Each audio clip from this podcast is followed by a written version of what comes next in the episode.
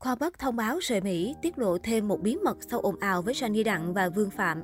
Sắp kết thúc hành trình drama ở xứ sở cờ hoa, Khoa Bắc hé lộ sắp ghé thăm đất nước được mệnh danh bí ẩn nhất thế giới.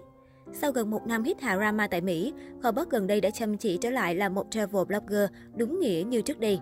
Nghĩa là thay vì làm các video khoe tài sản, đi mua máy bay hay khoe đi chơi, mua kim cương thời còn chơi với Johnny Đặng hay Vương Phạm, Khoa Bắc và cameraman của mình tập trung quay vlog trải nghiệm thăm thú nước Mỹ. Trong video mới nhất được Hoa Bắc đăng tải lên YouTube, nam YouTuber nổi tiếng Thị Phi đã tiết lộ chuyện sắp rời khỏi Mỹ và mọi người có thể yêu cầu anh đi du lịch ở đâu nếu muốn. Trong đó, Khoa Bắc đã đưa ra một gợi ý về đất nước bí ẩn nhất thế giới. Theo đó, Kho Bắc đã đi qua hầu hết các bang ở nước Mỹ và có thể điểm dừng chân cuối cùng của anh đó là cực nam của nước Mỹ, Key West.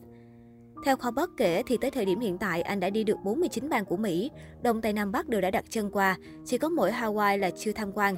Vậy nên trong vlog mới nhất của mình, Khoa Bắc đã hé lộ xương xương về dự định kết thúc hành trình drama của mình tại Mỹ. Anh tiết lộ, các bạn để lại bình luận đi, mình sẽ qua Cuba. Còn nếu muốn đi Triều Tiên thì cũng được luôn. Mình sẽ đi các nước mà mọi người thấy nó khó khăn hay bí hiểm nha. Được biết, Triều Tiên từ lâu đã được biết đến là một trong những quốc gia bí ẩn nhất trên thế giới. Theo Wikipedia, từ Triều Tiên có nghĩa là xứ, buổi sáng, tươi đẹp.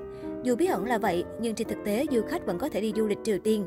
Một vài hình ảnh về đất nước bí ẩn này bạn nên biết. Có thể thấy trong lúc các travel blogger tại Việt Nam vẫn đang e dè trong chuyện du lịch, không tung clip mới thường xuyên, riêng Khoa Bắc vẫn tung video và có drama đều đều.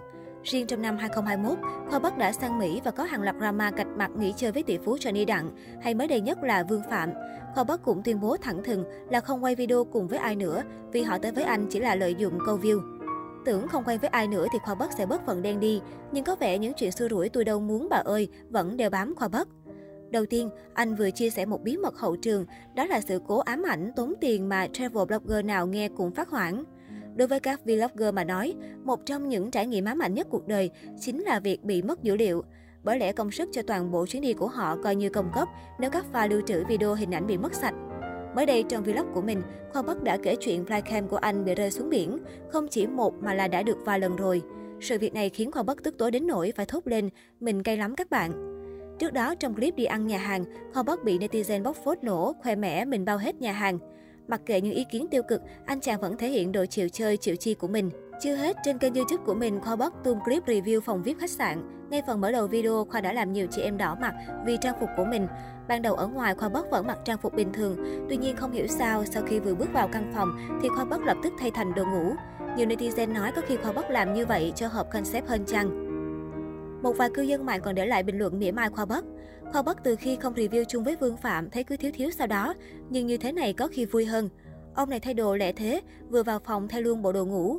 Vẫn đeo kỷ vật với Shani đặng nhỉ. Hóng clip Khoa Bắc mặc đồ bơi.